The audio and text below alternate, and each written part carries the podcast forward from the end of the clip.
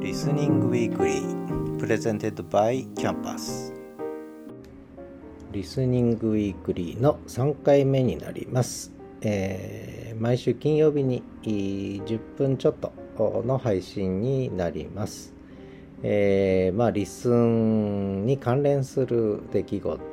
とまああと気になるトピックとかね。まあそういったのをまあ週1回配信していこうということで始めた番組です。えー、リスンのホスティングサービスが始まって3週間が過ぎました。えー、まあ、やっぱり面白いですね。あのまあ、とにかく前回も言ったんですけど、改善のスピードが速いというのが、やっぱりいいですね。こう、アクティブな感じでね。えー、で、今週は、そうですね。一つはサブカテゴリーへの対応ということですかね。まあカテゴリーっていうのを設定できるわけですけどもポッドキャストは。でそれでサブカテゴリー対応がなかったんですけれどもまあそれをまあポッドキャスターの要望もあったということもあるんでしょうが、えー、対応したということですね。でこのカテゴリーっていうのはね、皆さんどう使ってるのかなっていうのが結構気になるんですけどね。えー、まあカテゴリーがかなりはっきりしてる番組はいいんですけど、私はこのカテゴリーってなかなか苦手でね、あの探してもどこに入れようかっていつも悩んでしまう。ね。えー、結構難しいですね、カテゴリー。ね、皆さんどういうふうに判断されてるのか。うん。えーどっかでねちょっとカテゴリーとは何かっていうことも一度考えてみたいんですけれども。でこのカテゴリーサブカテゴリーよく見てみるとやっぱりこううんまあ誰がどういうふうにカテゴライズしてるのかっていうねことも まああるんですけどね。結構カテゴリーって本当は重要なんですよね。重要なんだけどもいろんなポッドキャスト間ね、例えばスト Spotify のカテゴリー、Apple のポッドキャストのカテゴリー、Google ポッドキャストのカテゴリー、まあ、ある程度共通する部分もあるんですけども、まあ、ずれてる部分もあって、さらにスタンド FM とか、ラジオトークとかね、まで広げて考えると結構いろんなカテゴリー分けがされてるわけですけどね。うん。まあ、ニーズがあるものを追加してるのか、であとまあ Google とか、まあ、特に Apple ですね。Apple 見るとやっぱりこう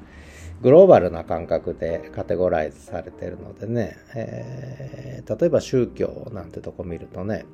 えー、いろんな宗教があるんですけどこれ日本の人で使ってる人ってあんまりいないんじゃないかとかねこのカテゴリーをね、えー、見てて思ったりするんですがただ世界に目を向けるとやっぱりこの宗教の多様性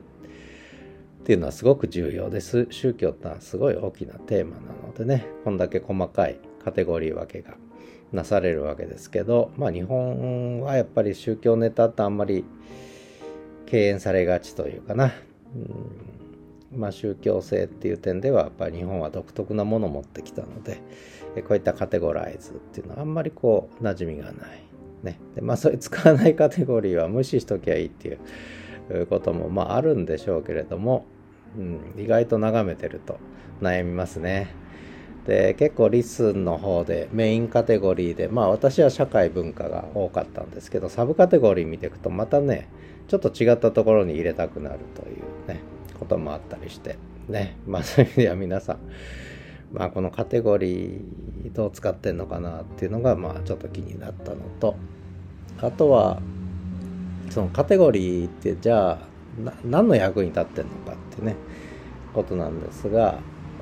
あのまあいろいろあるんでしょうけど私が思いつくのは2つですね。1つはブラウジングね、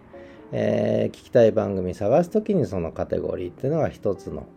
手がかりになるっていうね。まあジャンル分けですよね。まあ音楽で音楽サイトで音楽聴きたい時にやっぱりねクラシックとかロックとか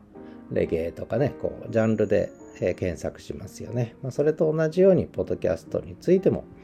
えー、カテゴリーが、まあ、一つブラウジングの手助けになるっていうね、まあ、これが一つのカテゴリー化する効用かなと思うんですけどあとはランキングぐらいですかねやっぱそのカテゴリーの中でランキングが上がることを目指される方もいらっしゃると思うんで、えー、そのランキング付けランキングをする時にもう全部一緒くたの一つの器だとねやっぱり目立たないので。でこれがカテゴリーの中だとやっぱりちょっと目立ったりするってね、まあ、そういう効能がある。あと何かあるんですかねそれ以外にね、うん、あんまりあとは思いつかないんですけどね。何があるのか、えー、ちょっと知りたいなと思ったりしてます。まああとはやっぱりカテゴリーの付け方をね本当はもうちょっと統一的にカテゴリーって本当重要なんですよ。あのいろんなインターフェースにもカテゴリーっていう考え方ありますけどカテゴリーが違うとねこれは、えー、いわゆる汎用化ができないということがあって、うん、まあ意外とまあどうなんでしょうね、まあ、この辺カテゴライズ。ちょっと気になりますね。あとリスンマリの話題としてはお気に入りですね。ダッシュボードの上にお気に入りってのできて。でこれは他のどこでもお話したんですけどまあこのお気に入り機能ができたっていうことでやっぱりリッスンはポッドキャストの SNS 化をねさらにまた一歩進めたと。でこれまでコメント機能とかね、えー、まあ文字起こしもそうなんですがまあそれで閲覧可能になったということとコメントができるようになったっていうのに加えて、えー、スター星をつけるね、えー、いいねですねいいねをつけるということで、その自分がつけたいいねが、の過去の履歴が閲覧できる。それから自分が聞いた、ね、えー、ポッドキャストについてもその履歴がお気に入りで確認できるって、これやっぱり大きな変化ですね。えー、私の中ではやっぱり、ポッドキャストの SNS 化がさらにまた一歩進んだという、えー、そんなことでやっぱりリッスンはこう SNS としてのポッドキャストの可能性をねこうちょっと開いてきているので、まあ、ここはやっぱり注目していきたい。でさらにこの SNS 化の機能としてはね今トラックバックっぽいのをどうするかっていうことも検討されてるみたいですけどまあそこもちょっと気になりますね。少しこのポッドキャストのこの番組のこのエピソードのこの部分に言及してますよね。参照してますよえー、ね、その辺りの話してますよっていうことがこう伝わるようになるというこの仕組みをどう作るかね。ここはちょっとこの後注目していきたいなと思います。さて、えー、今週のおすすめですが、まあ、いくつかあるんですがあんまりたくさんあげてもあれなので、えー、やっぱり一個気になる気になるというか、まあ、これやっぱりリッスンがポッドキャストホスティング始めたことで一つ新しい動きで出てきたのがやっぱり声の日記ですね。まあブログ化ですよね。声の日記というジャンルが生まれてきて。で、しかもその声の日記の中でのコミュニケーションが取られるようになってきたってやっぱりこれ面白い動きですよね。まあそれこそ本当にポッドキャストの SNS 化の一つの、えー、進展というか新しい展開とねいうふうに見てるんですけども、まあ、そんな中でまあ何人かの方がやられてるんですが、まあ、私も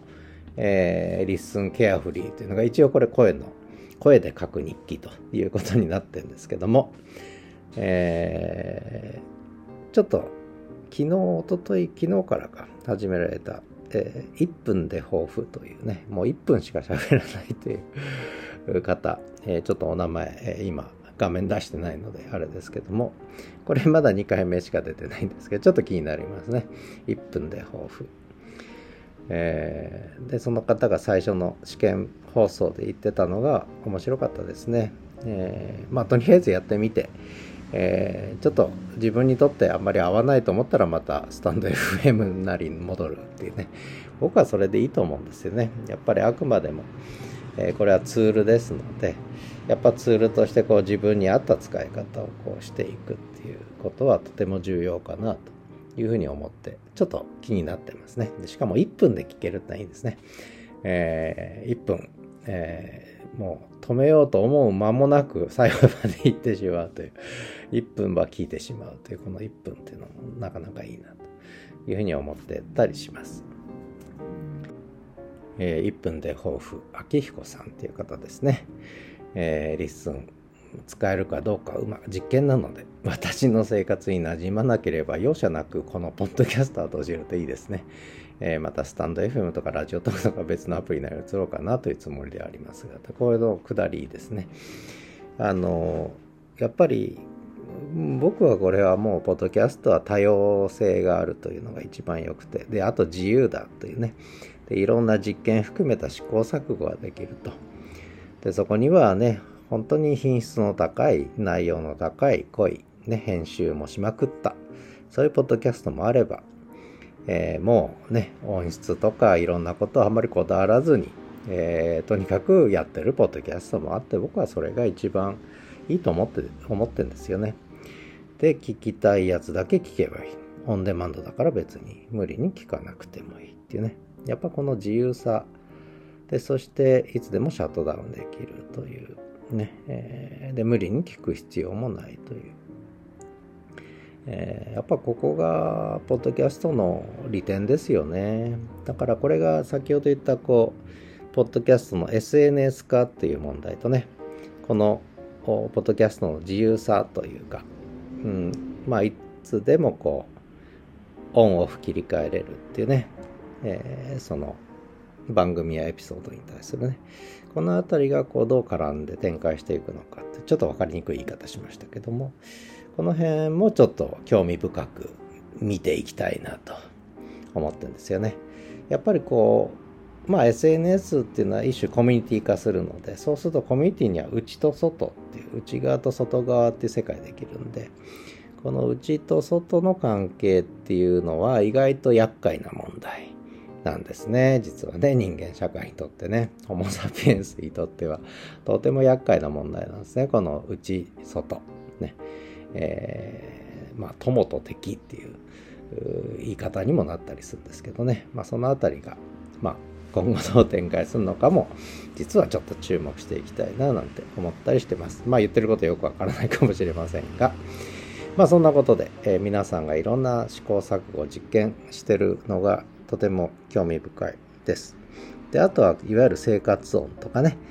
え、それから環境音とかね、こういうのに対してもどう考えるかっていう。もう狭くて静かなスタジオで収録してっていうやり方もこれ一つのやり方だけど、そうじゃないオープンエアでね、えー、歩きながらとかやるのもこれもや一つのやり方で。ね、でそうするとまたいろいろマイクとかもこだわりたくなるんだけど、まあ、これもどこまでこだわるかですね人それぞれでいいんじゃないかなと私は結構フリーに考えてますけどねあんまりそこで縛りを設けたりするとまたこれはこれでめんどくさい話になるなと思ってたりします。ということで、えー、今週のリスンウィークリーでした。ではまた。